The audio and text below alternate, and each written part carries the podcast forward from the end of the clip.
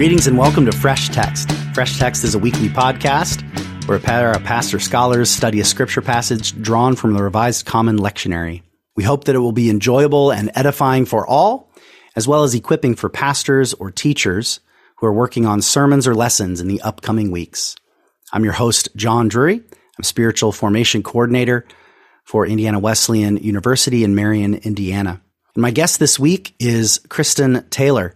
Christin is uh, recent graduate uh, in a doctoral program in uh, composition and rhetoric and uh, masterful uh, worker with language. She also is on the preaching team at her local church and is uh, regularly studying the scriptures and opening them up for others. She's a dear old friend and a poet, and so a particularly fitting guest uh, as we begin our year in the Psalms. So we'll be spending a lot of time in the Psalter this year and hope to have her on the show quite a bit to bring her insights as a poet and student of poetry. So our text this week is Psalm 25.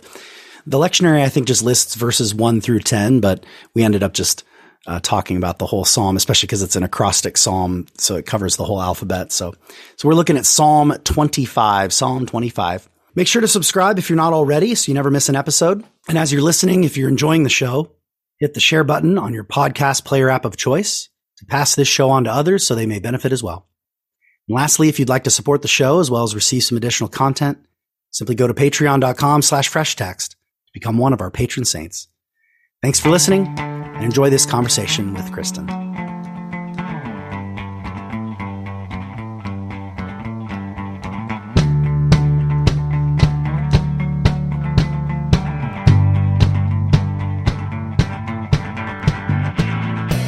All right, so let's uh, let's jump right in. Uh, we're looking at Psalm 25. I've got a Robert Alter's translation of it from his translation of the Hebrew Bible. So I'll read this, and uh, and then Christin, you'll say a prayer for our conversation, and then we'll see where it goes.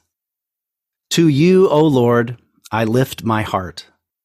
My God, in you I trust. Let me not be shamed. Let my enemies not gloat over me. Yes, let all who hope in you be not shamed. Let the treacherous be shamed, empty handed. Your ways, O Lord, inform me. Your paths instruct me. Lead me in your truth and instruct me, for you are the God of my rescue. In you do I hope every day. Recall your mercies, O Lord, and your kindnesses. They are forever. My youth's offenses and my crimes recall not. In your kindness, recall me, you, for the sake of your goodness, O Lord. Good and upright is the Lord. Therefore, he guides offenders on the way. He leads the lowly in justice and teaches the lowly his way. All the Lord's paths are kindness and truth for the keepers of his pact and his precepts. For the sake of your name, O Lord, may you forgive my crime which is great. Whosoever the man who fears the Lord, he will guide him in the way he should choose. His life will repose in bounty, and his seed will inherit the earth. The Lord's counsel is for those who fear him, and his pact he makes known to them. My eyes at all times to the Lord, where he draws my feet from the net. Turn to me and grant me grace, for alone and afflicted am I. The distress of my heart has grown great. From my straits bring me out. See my affliction and suffering, and forgive all my offenses. See my enemies who are many, and with outrageous hatred despise me. Guard my life and save me. Let me not be shamed, for I shelter in you. May uprightness, wholeness preserve me, for in you do I hope. Redeem, O God, Israel from all its straits. Lord, thank you so much for this beautiful, complicated, sacred text of your word. Thank you for the opportunity to engage in this divine and intimate conversation with your word together um, with my brother John. Lord, I pray that you would watch over this conversation, that you would touch our insight and our intuition, and that you would allow us to commune with you uh, today in your word. In your name, Jesus. Amen. Amen. So, what do you notice here, Christin, in this psalm? What do you observe? Well, first of all, it was just beautiful to hear you reading the Psalms. And I was reminded of how really, you know, Psalms are songs, they're poetry. And we often talk about, you know, as someone who's trained in creative writing, that poetry, it has to be heard out loud too. it, it is, it's I don't know if this is even a word. I'm just to make it up. Extra linguistic. Like it goes beyond language. It's about the way that it sounds as you're saying it. It's about the way the words feel in your mouth when you're saying those words. It's the way it looks on the page. All of that contributes to the meaning in poetry. And as it was just really beautiful to hear you read Psalm 25 and just feel it wash over me. And I was reminded again, I think, I think the Psalms demand that when we're engaging them. I think they demand, because they are poetry, to be heard out loud and to be experienced out loud. So that was the first thing that struck me just listening to you. It was really beautiful. Yeah, no, well, I can't wait to hear you read it as well as a reader of poetry. But you're talking about the the extra linguistic, the the things outside of or alongside of language in the narrow sense of the word. Um, mm-hmm. And I mean, for for good or ill, Robert Alter's translation, he tries as much as he can to ape some of the rhythms, you know, to try mm. to mm-hmm. have the some of the original meter come through. So even mm. if there's a better word choice in English mm. to match the term, he's always going to pick a term that's closer in syllable count, for instance, right? So that you get the the beats. Um, so there were a few sentences there in the translation I read today that might have not exactly sounded like English, but but they they get, they tried to they they the feel was meant to be, you know, uh, and that, spot on. That's so I love that insight because I think you, so when I was studying poetry, we had to do a translation class, a whole class in translation where we would take poems and translate them. And there's so many issues that come up with translation. And I think just this conversation. I mean, this conversation, my brain's going in three different directions at once. Really, especially when we're looking at Psalms and poetry and translating poetry. I mean, it really, it bears thinking about translation for the entire Bible, right? But, but especially when we're looking at the Psalms and poetry, original poem, poems do so much work. As I said before, they're not just about the language. They're about the meter. They're about the rhyme. They're about the rhythm. They're about the way they look on the page. And when we start to try to translate that, I forget who it was that said, translation is an act of violence, right? You, on the original text, you just, you can't keep it all. And so like you were saying, what's the name of the, the, um, translator? Alter, A L T E R, Robert Alter.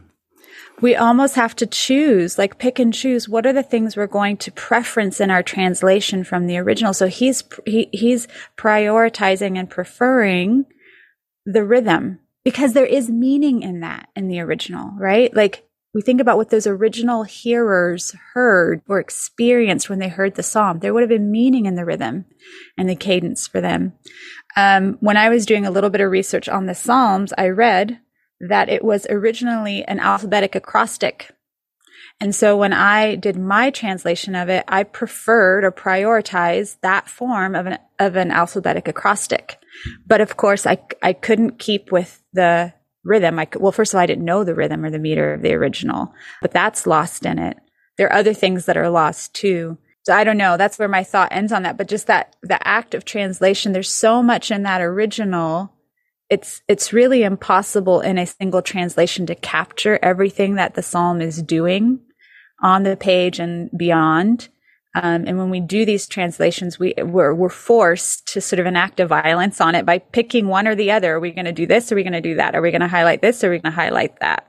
No, that's that's really helpful. Just to say that you're always making a choice. It's not like um, there's the the correct or perfect way to translate. Uh, no, there's always costs and benefits of every translation choice. So before we started recording, you mentioned how much you love the NLT, which I do too, especially in the Psalms, hmm. because, you know, the NLT will often, and we may want to glance at it at some point for this uh, chapter, but just as a general pattern, the NLT Psalter, part of what's so that's New Living Translation for our listeners who might not know what NLT stands for, but the NLT, its Psalter tends to prefer concrete rather than abstract nouns, hmm. which is a good rule in poetry, right? So like, yep. Uh, yep. so, you know, and they're, and in, from a certain point of view, Hebrew doesn't, ancient Hebrew doesn't have really any abstract nouns at all. It just has concrete terms. And then if they're, sometimes they're pluralized or yeah. given a, an article the before it or something to make it a concept, right? Mm-hmm. So like, mm-hmm you know, there's no word humanity. Mm. Like, you know, there's just Adam, the man, right? Like, and it's the same name as the guy, Adam, right? It's all the one thing, right? So, Amazing. and it just, and, and it's, and it comes from the word for dirt, you know, so you just, you, you kind of have the dirt, the dirt creature. And like, so there's all these like games, or you think in older, and King James version leaned on the concrete too in its poetic sensibilities. So, you know, it's always talking about God's arm, right? And then things like NIV and NRSV, a lot of these translations make it abstract. They'll call it God's strength, right? Or God's power, which is how you say that in Hebrew. So they're not wrong. It's actually right. more, in some ways, it's more applicable because it's more general because metaphors are, are culturally mm-hmm. specific. But what I love in the NLT is they'll often do things like arm. They'll, they'll, they'll make it more, they'll, they'll take a, take the chance uh-huh. and make things real, real concrete uh, yeah. for the listener. But of course, there's like no meter rhythm at all. Like they mm. totally like just they sacrifice that in order to make mm-hmm. it pop, you know. So it's it just makes, you just have to make choices, you know. And you do, yeah. And I think as a reader, I mean, it makes me think about the value of. Sorry about that. I paused That's it right. when I was meaning to mute it, mute me. Oh, okay. I just paused everything. So we'll just um, we'll cut that out and no worries. start over. Go ahead. the the other day when I was teaching on Zoom, 100% shut off my entire computer right in the middle, like mid sentence. I love it. Uh, yeah, leave anyway. it in. Yeah, that's good stuff. I was like, I, I turned my, rebooted my computer, got back into the call. The students were just all sitting there, sort of bewildered, like, what? Ha- where did the prof go? I love it. Uh, anyway. um, okay, what was it? Oh, yes. So, yeah, so the individual translators were making choices, but it makes me think as a reader, you know, the efficacy of reading lots of different translations because understanding it's, you know, every translation, every is going to bring us a new aspect of the original. And like, I think we don't need to fall into, to sort of the belief that only one translation is sacred, you know, and so that's the one we've got to stick with. Actually, I think if we think about translation and we think about how that works, there's a real beauty and a benefit to accessing the wisdom of lots of different translations because each translator is going to make different choices that are going to highlight different things from the original and it actually could give us a fuller understanding. I have a friend who has moved from Nigeria here and she has the little the the YouVersion Bible app on her phone and she was telling me that for her for her devotions every day, she, you know how YouVersion will give you this, the verse every day. She'll read like three or four different translations of that verse, which is an amazing benefit of technology. And then based on reading all those different versions, she'll write down her thoughts, what stands out at her and her prayers. And um, I really think she's onto something with engaging the original text. This makes me think about too. I have a student who is a Muslim Palestinian American and we're discussing in one of my classes the post colonialism and the ways that the Bible and Jesus have been used to um, to prop colonial um, agendas. colonialist agendas.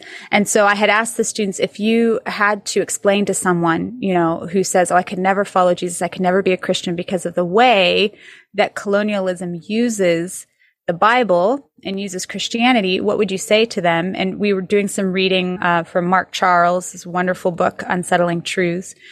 And uh, it was just so fascinating to hear the student talk about their approach to Holy Scripture.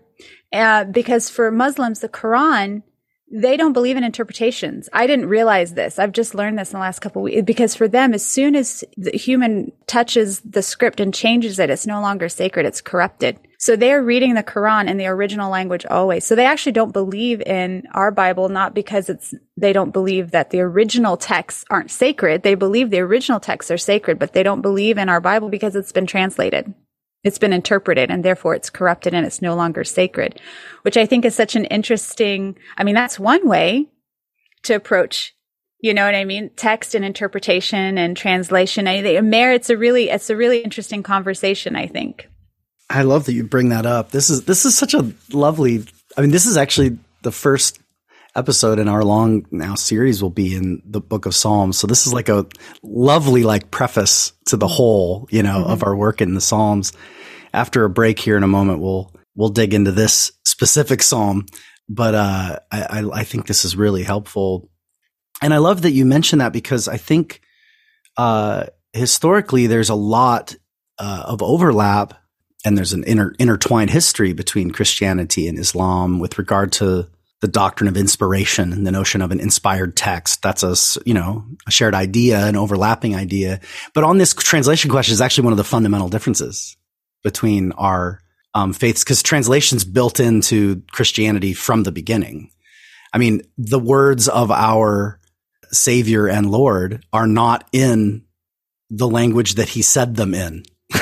Like Jesus didn't speak Greek on a in a boat in Galilee. He was speaking Aramaic. And when you say it like right. that, yeah. so like, we're we're stuck. Yeah. We're stuck with translation. We're already in translation. Right. Our holy text is already in two and a half uh, languages, mainly Hebrew and Greek, but with some Aramaic and um, other things mixed in there. And so, I mean, we're just kind of so like we kind of you and I in our love of language and especially of poetic language are, I think rightly so here at the beginning, sort of extolling the untranslatability, you know, the, all the, the, you know, and I think I'm glad we do, but then to kind of come down and realize that, well, boy, but this is the way it is. We're, we are always experiencing the text at a remove. Mm-hmm. Even when we go back to study it, we're, we're always kind of, something's kind of the the whole lost in translation is part of the experience of revelation mm-hmm. in a mm. Christian understanding, mm-hmm. which when you pause and think about it, may have something to do with the belief in the incarnation. You know what I mean? Yeah. Like so, like translation's kind of built in uh, to the whole thing, right? Even God's own self revelation in Christ is not mm-hmm. unmediated, mm. right? We don't have a sort of naked encounter with God. It's God via mm. flesh. And that's not meant as a at least at this moment, as some sort of like, you know, triumphant criticism of Islam, just a recognition of a difference, of, yeah. a, of a significant difference. Well, and that's so beautiful. And I think it is right. I think that brings this conversation about translation full circle that we don't need to be afraid of it. Right. Right. Because right. yes, there are legitimate limitations to it, but there have always been legitimate limitations in our relationship with God on our end, right? And I think the beauty of the Holy Scriptures is that this the story of how God has met us where we are, right? Like we cannot translate, and yet God came into our sphere. He translated himself for us in the person of Jesus, yeah. right? yeah, yeah. So so we wow. don't have to be afraid of, right? Like that our limitations when we're coming to the text with trying to translate it. I think, and then Jesus gave us the Holy Spirit, right? And I think that's to be able to continue to communicate even through our limited translations. I think that is a really beautiful offering. Like you said, it's not an indictment of necessarily the way Islam would treat the text, but I think it's a really beautiful, like you said, offering that we can stand in as Christians who are embracing the incarnation yeah, and the limits that are in that translation is just part of our humility. So, so well with, uh, with humility and with no fear, so boldness. Let's take a break and then come back and, and talk about uh, Psalm 25 itself.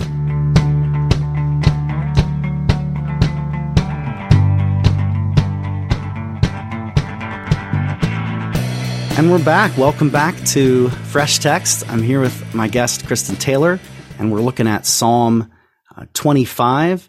Uh, Christin, like last time, you prepared a, a poem that was kind of, you know, sort of translating, riffing off, putting in your own words the text that's before us. Um, would you be willing to read that for us? Because it, it actually works almost as a paraphrase of the text, and then we can kind of talk about that and the text itself for the, for the next couple minutes. Yes, absolutely. So like I said before, I was trying to reclaim the structure, the structure, the original structural um, choices of the Psalter. So the it's a it's supposed to be an alpha, alphabetic acrostic. So this might be lost. Actually, I realize now on on a listening audience because they can't see the way that the poem is lining up with our alphabet. So here's the first choice: it's lining up with our alphabet, not the Hebrew alphabet which has a different amount of letters. So which you're not going to get to Z. exactly. Yeah. And I was trying to pay attention to because it's not apparent when I look at it in my English translation where the Hebrew necessarily where the Hebrew letters are starting. So I was making a good guess and I'm pretty sure it's every time if you look at like if you look at the Psalms wherever it's left justified, I'm assuming that is the Hebrew the next Hebrew letter. So I was trying to follow that. Um, as you mentioned before, there's there's embedded in this there's a rhythm, there's a meter to it, but I I couldn't ca- capture that. So really, what I was looking at was what is the for me the ma- main idea.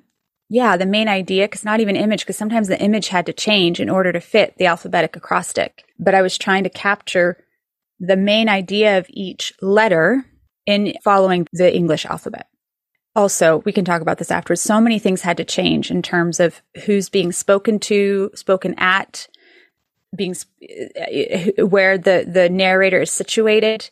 All of that had to change again because I was trying to match the alphabet. So here we go. Psalms 25, 1 through 10. Ascend, my soul, to your Lord, then lean back in his presence.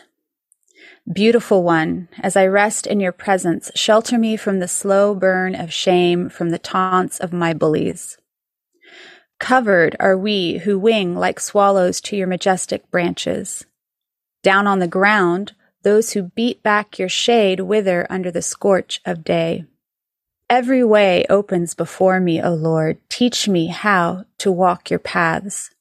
Find me at the trailhead and guide me in your truth, for you are every trailblaze pointing the way home. Grant me your cool water, your down feathers, O Lord, for they are from old, ancient ones, sent to hide the sins of my youth and my defiant ways from your memory. Let your new memory of me be colored by your love and goodness. Integrous is the Lord and his integrity teaches those who are fractured how to be whole. Just as a lover places their hand on their beloved's lower back, Yahweh guides the dirt dwellers into his abode.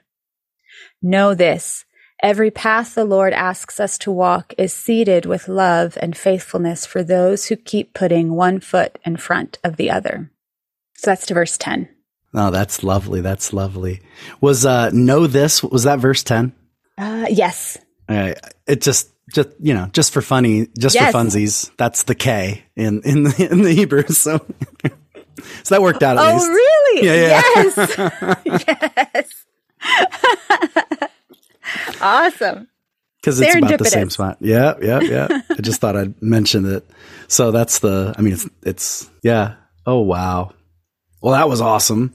Well, okay, so uh, let's just talk about some word choices if we can. Yeah. So, what's fun with the acrostic that's here in the original, and it's 22 verses, there's 22 letters in the Hebrew alphabet. So, boom, it's pretty much lines up with the verse, with yeah. one exception. Um, like you said, left justified, which I think links up with the verse numbers in most cases. So, one great one was, let's see, it was verse 8 verse 8, you said integrous, right? Yeah. which I I hate that word for poem. Like I yeah. We talk about concrete nouns versus abstract nouns. Like for poetry, a word like integritas, like if I if you were a student and you tried to put that word in a poem for me, I would tell you to how do you make this concrete? how right, do you make it right, tangible? Right. But again, I'm submitting to the structure, right? Like I'm making choices based on the structure here. Well, what's fun is you bump into like two things with that choice. This is what's fun. An acrostic forces, and I'm sure it forced the author to find synonyms, right? Just right. like rhyming scheme, which is not very common in Hebrew, forces us, you know, like a like a rhyming dictionary is is is often like, you know, other words that sound, but as a, the rhyming dictionary goes with a thesaurus really well, right? Where you're trying to find that right word. And and integrity is honestly a actually pretty good translation of Yasar. I mean, it's mm. like, because upright is what a lot of older translations would have. Yeah. But what does that mean? Do you know what I mean? That's not a very, that's not a modern word. Uh, right. so actually integrity is pretty good. Uh, and you also, because you were trying to, I'm just having fun now, but like, because you were wanting to make the acrostic work, right? You put the noun, you know, instead of saying the Lord is Integrous, uh-huh. which actually Integrous I don't think is the Lord. I don't actually up, think Integrous is a real word. We need to look that up. I actually oh, don't yeah. think Integrous is a real word. So that's another choice. I'm like, well, I don't think this is a real word, but I'm going to put it, I'm going to use it. So sorry, didn't mean to interrupt. Go well, ahead. that's something that poetry does though, doesn't it? it has the room to do that. Yeah. And that's why the translation variation is really wide in the Psalms because there's a lot of ways to take some of these phrases. And things that appear as whole phrases are often just one word mm-hmm. in the Hebrew without much of a clue of what to do with it. Uh, so is it an adjective? Is it a noun? What's it doing there? You know, but in the original, the, the noun there is the first word. So it's, it says Tov va Yesar Adonai. So mm. it's good and upright, the Lord. Wow. There's no, there's no is. It's just, it's just assumed, which of course you can also leave out in poetry sometimes. Right. Um, as yes. you did, where you just dropped some you know, dropped some ands and some ises mm-hmm. that you didn't need. Um, yeah. Right. We don't put art. It, the fewer the articles, the better in poetry. Ah, is that a general rule in English poetry yeah. at least? Well, yeah, because articles make it read Hebrew like poetry is also very yeah. Hebrew poetry is also very sparse. Mm. Not a lot of excess. Mm. Yeah, that's so interesting. To yeah, this so this makes me think also about how you're saying the original, I, I hadn't considered the original Psalter writing this and trying to submit themselves to the structure, right? And so that was dictating the choices they were making. Absolutely. Yeah. And it almost makes me think maybe a spiritual practice could be everybody try to translate a psalm in your personal devotion times because the the experience of trying to fit the structure is also teaching me something about God. Like it makes me think about one of sometimes my my 14 year old has a hard time falling asleep at night. And one time I remember someone had taught me this that like a way to help yourself fall asleep is try to go through the alphabet and say an adjective for God for each letter of the alphabet. And hopefully you fall asleep by the time you get to Z.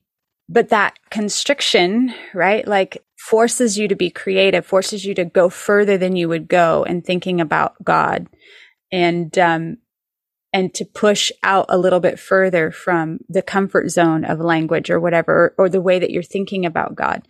And, um, and I just think about how the original Psalter was also submitting themselves to that process and pushing themselves to, and when you're, when you're forced to do that, yeah, you start to, the language leads you in a direction maybe you wouldn't have gone. The, structure leads you in a direction you wouldn't have gone before when you're thinking about the nature of God or characteristics of God, which are all true. So anyway, I just, it might be a neat, like devotional practice for people to try to translate a psalm for themselves and see what it brings up for them.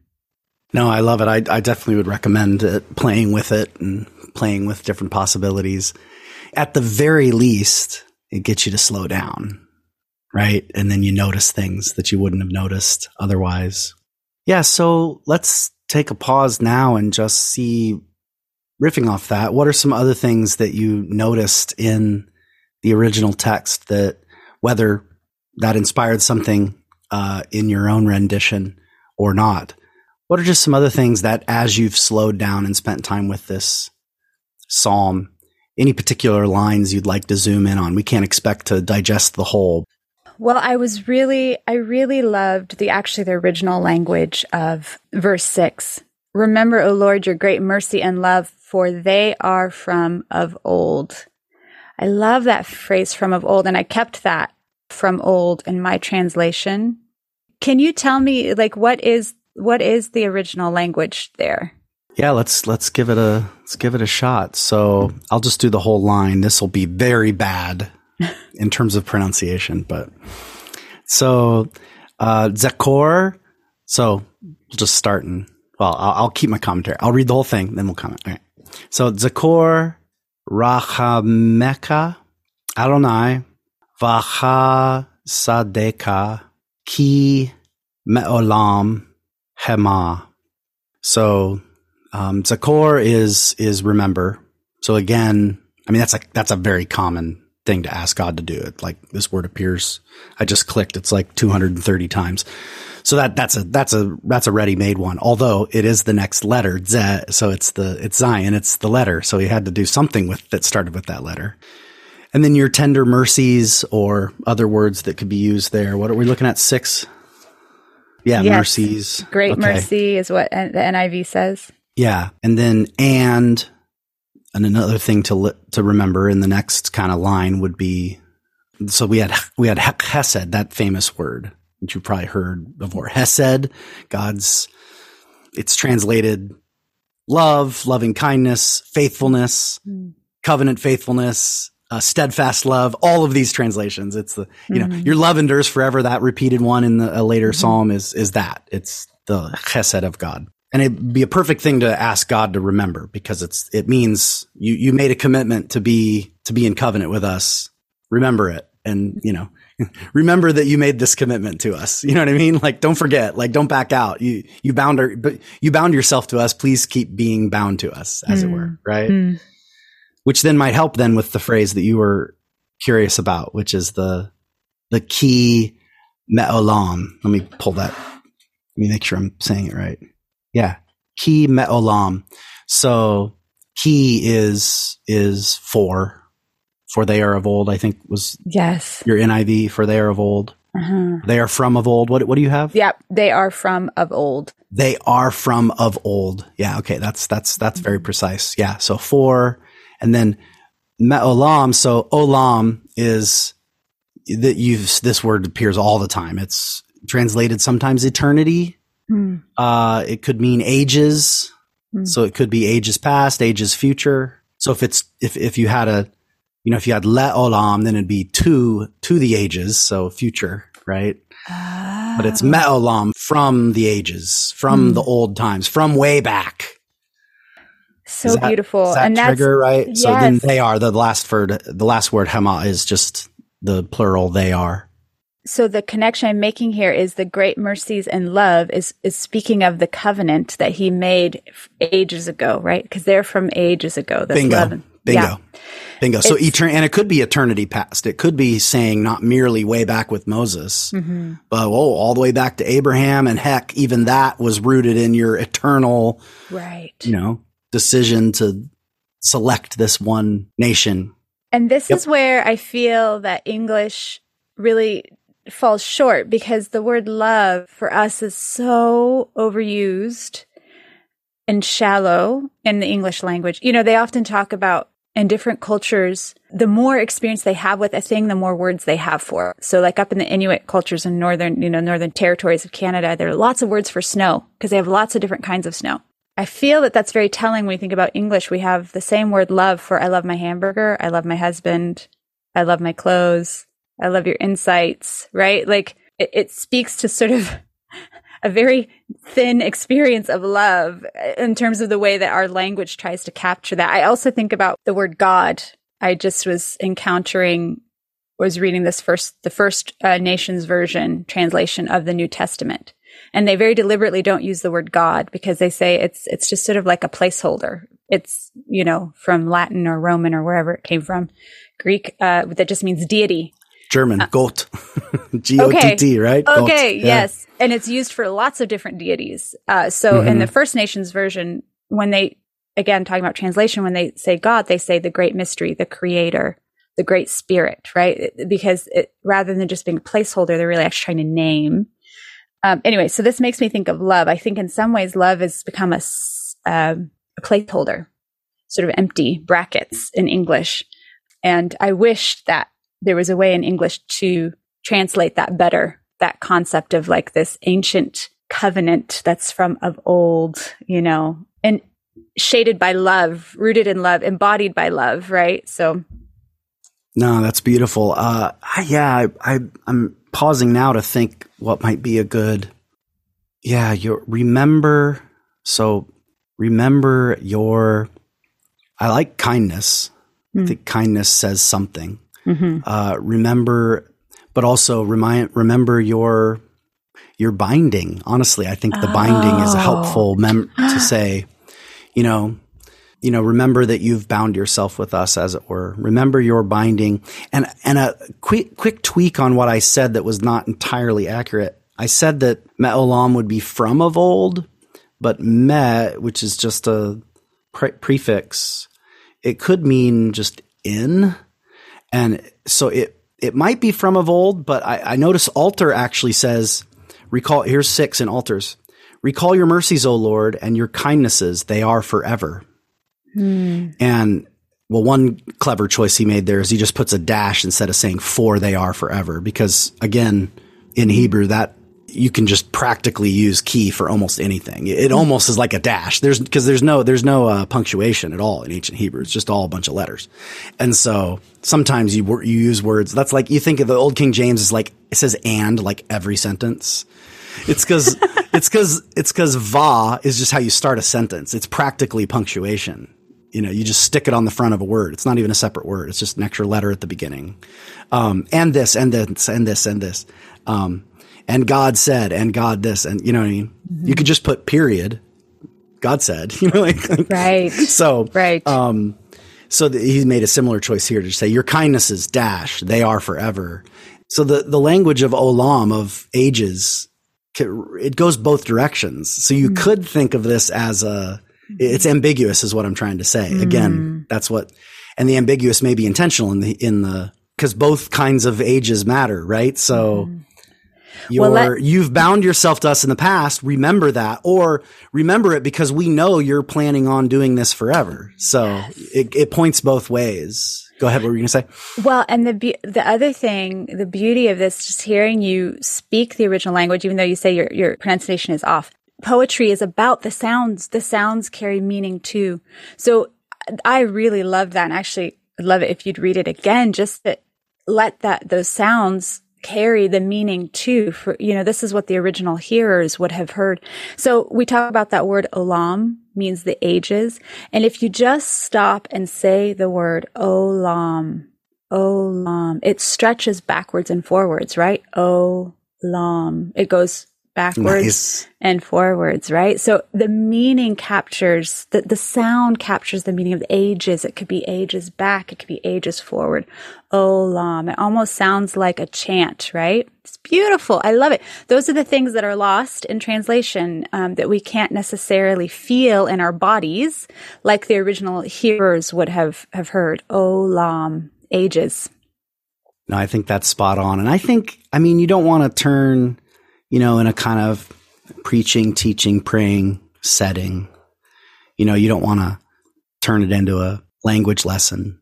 But at the same time, I think sometimes we're too afraid in preaching, teaching, praying settings to just introduce one word. You can introduce a word, especially if you're going to sing it or hum it. So, you know, olam, you know, you could teach that. You could teach olam and tell people a little bit about the word and make the point that you just said. It stretches back and forward, which is so we, when we call out to God, we're making, always making an appeal to the deep past mm. long before we were on the scene when God committed God's self to be there for us and include us in his family. And we're also making an appeal to his ongoing future long after we're off the face of the earth that he will continue to be the one he's claimed to be.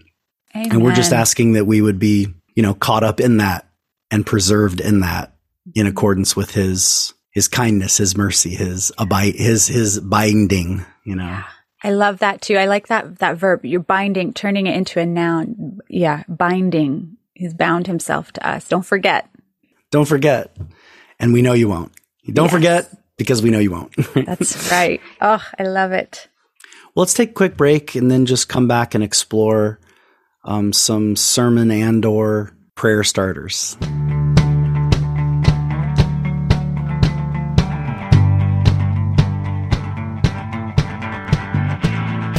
And we're back. Welcome back to Fresh Text. I'm here with my guest, uh, Christin Taylor, and we're looking at Psalm 25. Mm-hmm. And here in this last segment, we usually call it exploring sermon starters, and maybe that's where we'll go. But this year we're turning to the Psalms, and of course the Psalms can be and and should be preached. But first and foremost, Psalms are meant to be sung and to be prayed.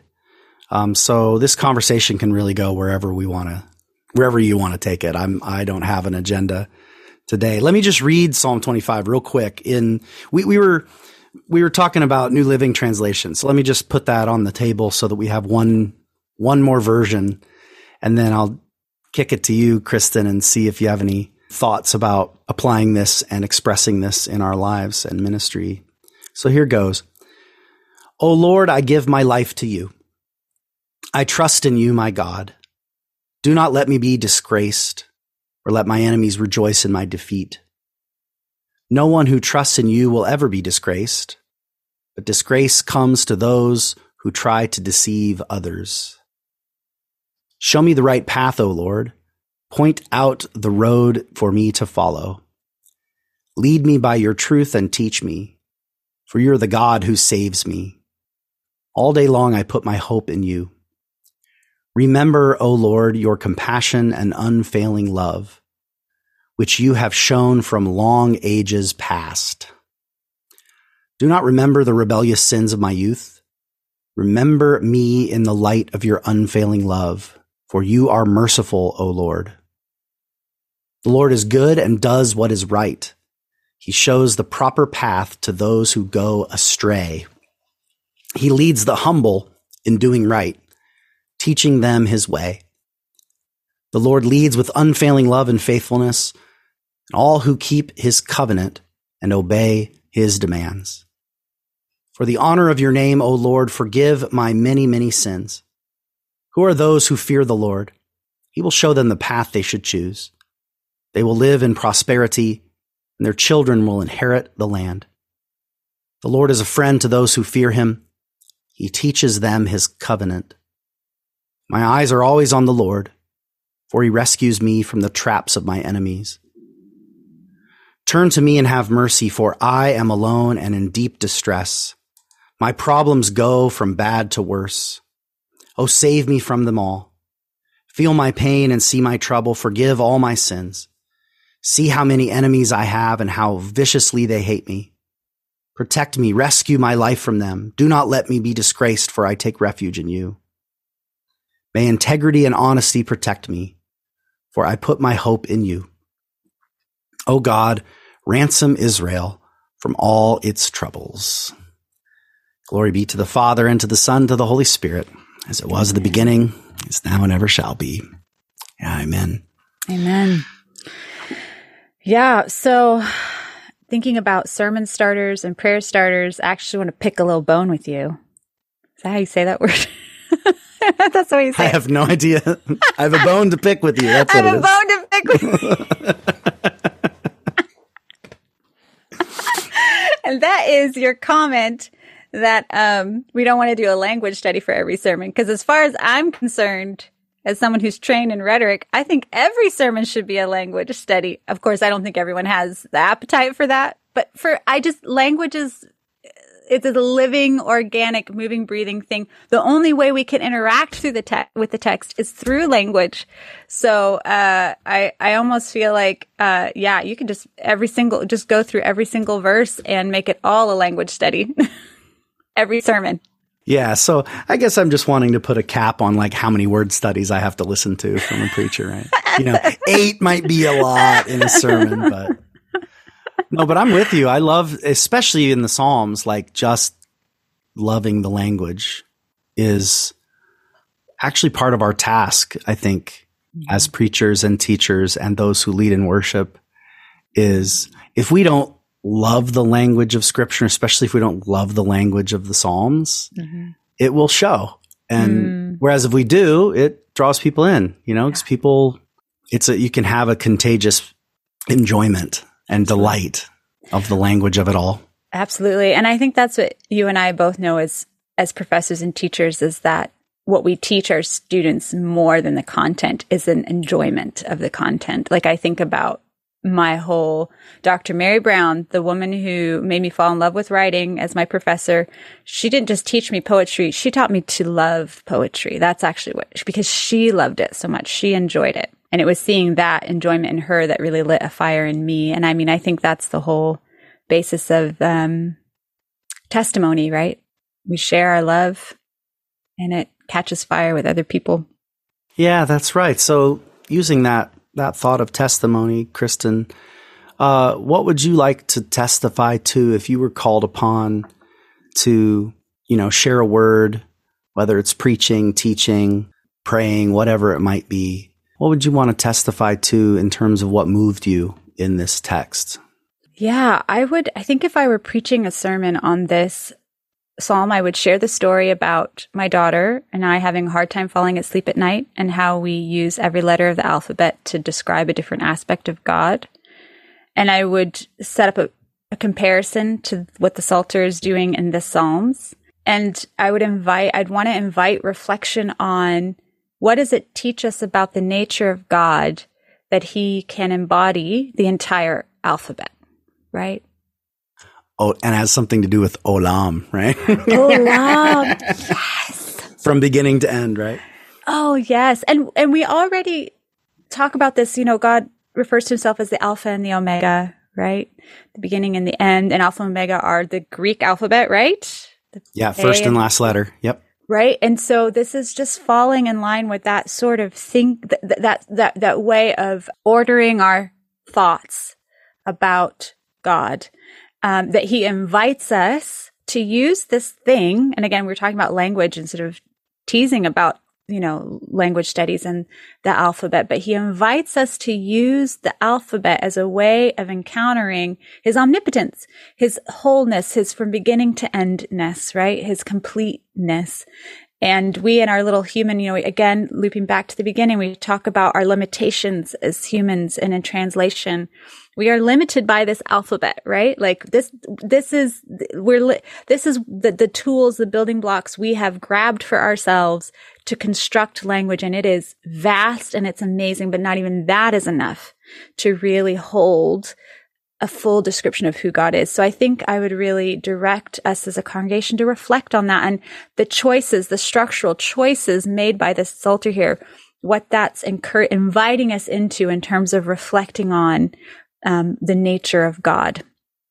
I love that playing with the alphabet as a kind of just really, and it's very, it's a very Psalter way of doing things to kind of say, to pay attention to the form and have that teach us something, not merely the content. Because content wise, most of these ideas can be found in, in narratives and in prophecies and laws, you know, but this is its poetic form, which invites a different kind of, a more meditative, contemplative response so I don't know. I, I want to put you on the spot, Christin. Maybe we can do. I mean, let's let's just end by doing an alphabet, uh, uh al- alphabetical attributes together. We could just go back and forth, maybe. I love like it. A, B, C that way, and we'll end with that. I love and it.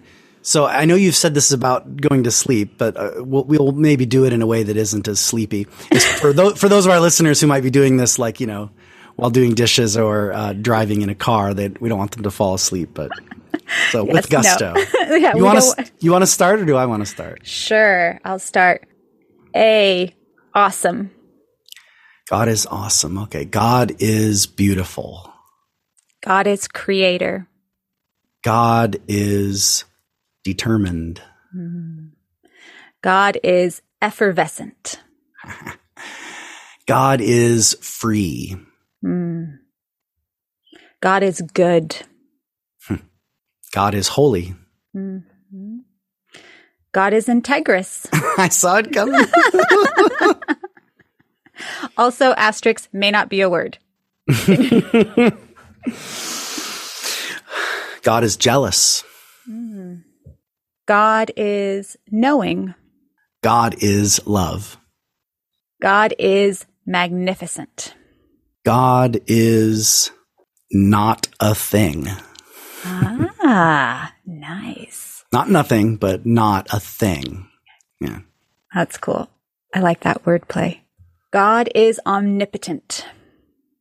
And then we could just camp out on O if we wanted for a while, all the omnis, but omni. Maybe yeah, God is omni. God is perfect. God is quiescent. Nice. Yeah. Q's a toughie. What's quiescent mean? I actually don't know. I'd have to, I think I probably could have said quiet, embodying quietness. it's just a long way to say quiet God is quiet, but he's not, but he's not quiet. He's just per se. I, I, per se. it found it sounded poetically. It sounded great. There you go. It's all about the poetry. God is redeemer. Mm-hmm. God is sovereign. God is true. Mm-hmm. God is unending. God is. I'm on V, right? Mm-hmm. I see X coming down the pike and I'm wondering who's got it. Go ahead. V. I think it might be you. you, you can cheat. I don't know. Uh, God is voluminous. Hmm. I like that. God is, usually I'm asleep by this point. I don't usually get this far down the alphabet. W. God is worthy. Worthy. Nice. Oh, I've got X. hmm God is uh, Is there a Hebrew word that starts with Z- X? No, but there's Greek-based English words like xenophilic. So not a, not xenophobic, but xenophilic. He loves strangers, I neighbors, love immigrants. There you go. So Yes. Oh, okay. Perfect. I'm glad you got X. Yeah, because you made that really significant. Mine would have just been like a joke. X, Y. Um, God is. Oh, I'm feeling stumped. Do you have any ideas? oh man, yeah. Why? Yahweh. mean- God is Well, Yahweh. there you go. There you That'll go. work. Yeah. All right. Well, if you're going to use a Hebrew word, I'll use a German one at the end. Then God is Zeitmaß. God is uh-huh. timely, timely, ah, but also that. zeitlos, timeless. That's beautiful. So- I love it. So Yeah, well, that- good. That was a lovely way to end. Um, I had a great time with you today. I hope I'm sure our listeners did. I have no doubt about that. So, so thanks to you for the time you gave. Thanks to uh, Todd for his uh, production work and Eric for helping get this started. I can't imagine doing this without you guys. Uh, thanks to uh, Tom Adamson for donating the theme music. Thanks to all our listeners, but especially our patron saints who support the show. If you want to become a patron saint, just go to patreon.com slash fresh text and see ways that you can uh, support what we're doing here. And uh, otherwise, just get the word out about what we're doing. And with that, we say, have a good preach and a great week. Bye bye. Bye. Thank you.